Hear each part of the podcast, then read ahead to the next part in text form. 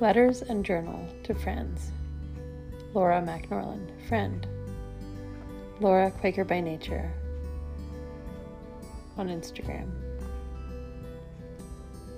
This podcast is a place where I share friends' ministry,